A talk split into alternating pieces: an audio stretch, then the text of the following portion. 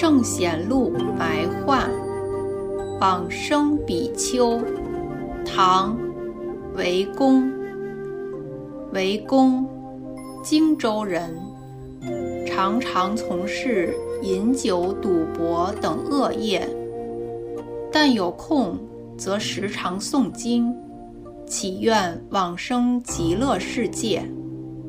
同一寺院里还有一个叫灵亏的僧人，行为和韦公非常相近。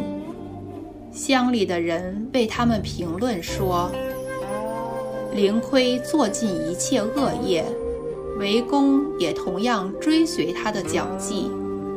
地狱有千重万重之多，到时候他们俩可就要毫无厌烦地依次排队进入受苦。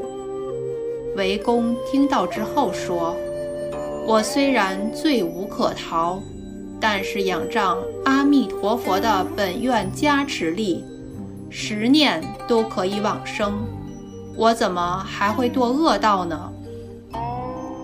有一天，韦公生病，而灵亏正好离开寺院出门在外，在出门的半路上，遇到一群少年童子，手里拿着乐器。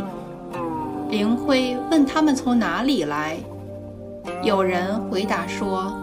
从西方来，准备要去迎接围攻上人。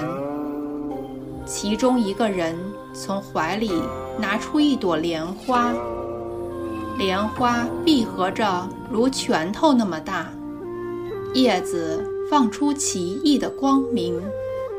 接着，这些人向着寺院快速而去。第二天，灵亏回到寺里。韦公已经往生了，灵亏因此有所感触而觉悟，从此以后改变他的行为操守，后来以善名德行而著称。出自《佛祖统记》。